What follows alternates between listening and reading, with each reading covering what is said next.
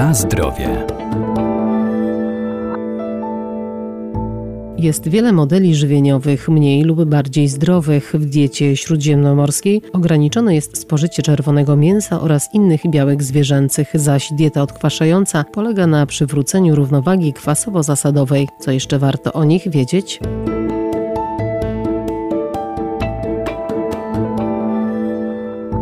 Codzienne żywienie musi się składać z kilku posiłków, które należy spożywać o regularnych porach, ale ważne jest także to, co spożywamy i w jakich ilościach, a jedzenie odpowiednich produktów może wpłynąć na obniżenie złego cholesterolu czy zapobiec chorobom układu krążenia. Pomocna w tym może być dieta śródziemnomorska. Dieta śródziemnomorska jest e, dietą, która tak naprawdę najbardziej popularna była i jest w regionie basenu Morza Śródziemnego. Stąd też nazwa tej diety dieta śródziemnomorska. Dietetyk Maciej Pokarowski, Uniwersytet Uniwersytet Medyczny w Lublinie. Jest ona nazywana dietą zdrowego serca z tego względu, że kiedyś zauważono, że osoby, które no, stosują tą dietę, mają e, no, najmniejsze ryzyko zachorowania na chorobę niedokrwienną serca. Jeśli chodzi o założenia tej diety, to no, ona w szczególności opiera się na dużym spożyciu produktów roślinnych, czyli na dobrą sprawę warzywa, owoce, nasiona roślin strączkowych, produkty zbożowe pełnoziarniste i orzechy. Są to w szczególności te grupy produktów, których spożycie w codziennym żywieniu jest bardzo wysokie. Jeśli chodzi o takie źródła białka też w żywieniu, no to będziemy mieli umiarkowane spożycie produktów mlecznych. Będą to produkty odtłuszczone. Umiarkowane spożycie czerwonego mięsa, zmniejszenie tego spożycia. Raczej wybieramy to mięso chudsze, czyli z indyka, z kurczaka. Jeśli chodzi o tłuszcze, no to jeśli chodzi o dietę śródziemnomorską, najbardziej popularnym źródłem tłuszczu jest oczywiście oliwa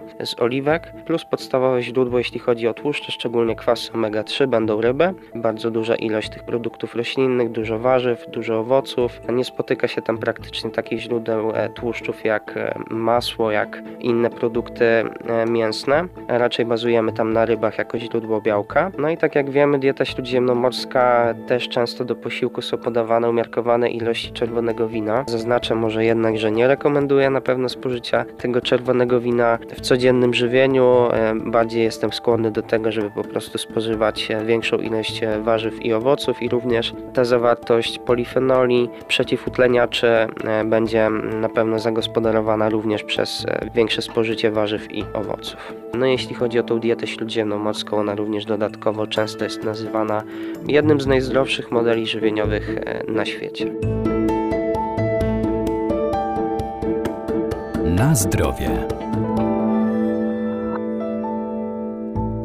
Niewłaściwe pH może doprowadzić do wielu dolegliwości czy chorób, dlatego tak ważna jest dla naszego zdrowia równowaga kwasowo-zasadowa, a także odpowiedni dobór produktów. Często mówi się o diecie tak zwanej odkwaszającej i o zakwaszeniu organizmu w takim kontekście, że dieta bardzo znacząco może wpływać e, na to zakwaszenie. Natomiast prawda jest taka, że dieta wpływa na pH nie aż w tak znaczącym stopniu. pH musi być na określonym poziomie w organizmie. Niewielkie odchylenia no, mogą być wręcz niebezpieczne dla zdrowia człowieka. Natomiast dieta tak naprawdę wpływa o 0,01 do 0,02 jednostek pH, więc nie ma to aż tak wielkiego znaczenia. Organizm natomiast posiada inne bardzo silne mechanizmy, które utrzymują odpowiednie pH. Natomiast e, produkty kwasotwórcze i produkty zasadotwórcze, taki podział oczywiście istnieje. Natomiast jeśli chodzi o te produkty kwasotwórcze, czyli jaja, mięso, mleko i jego przetwory, ryby, czy produkty zbożowe. E, również jeśli będziemy zbyt dużo takich produktów mieć w naszym jadłospisie, to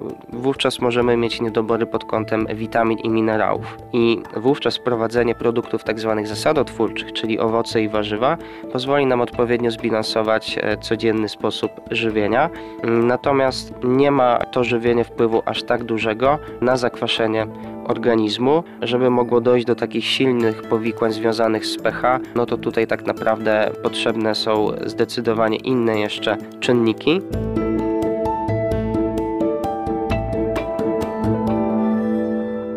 Pamiętajmy też, że każda dieta powinna być dostosowana do indywidualnych potrzeb, bo każdy z nas jest inny, dlatego jeżeli zdecydujemy się na zastosowanie konkretnej diety, czy myślimy o odchudzaniu, to zawsze warto zwłaszcza pierwsze kroki skonsultować z dietetykiem bądź lekarzem.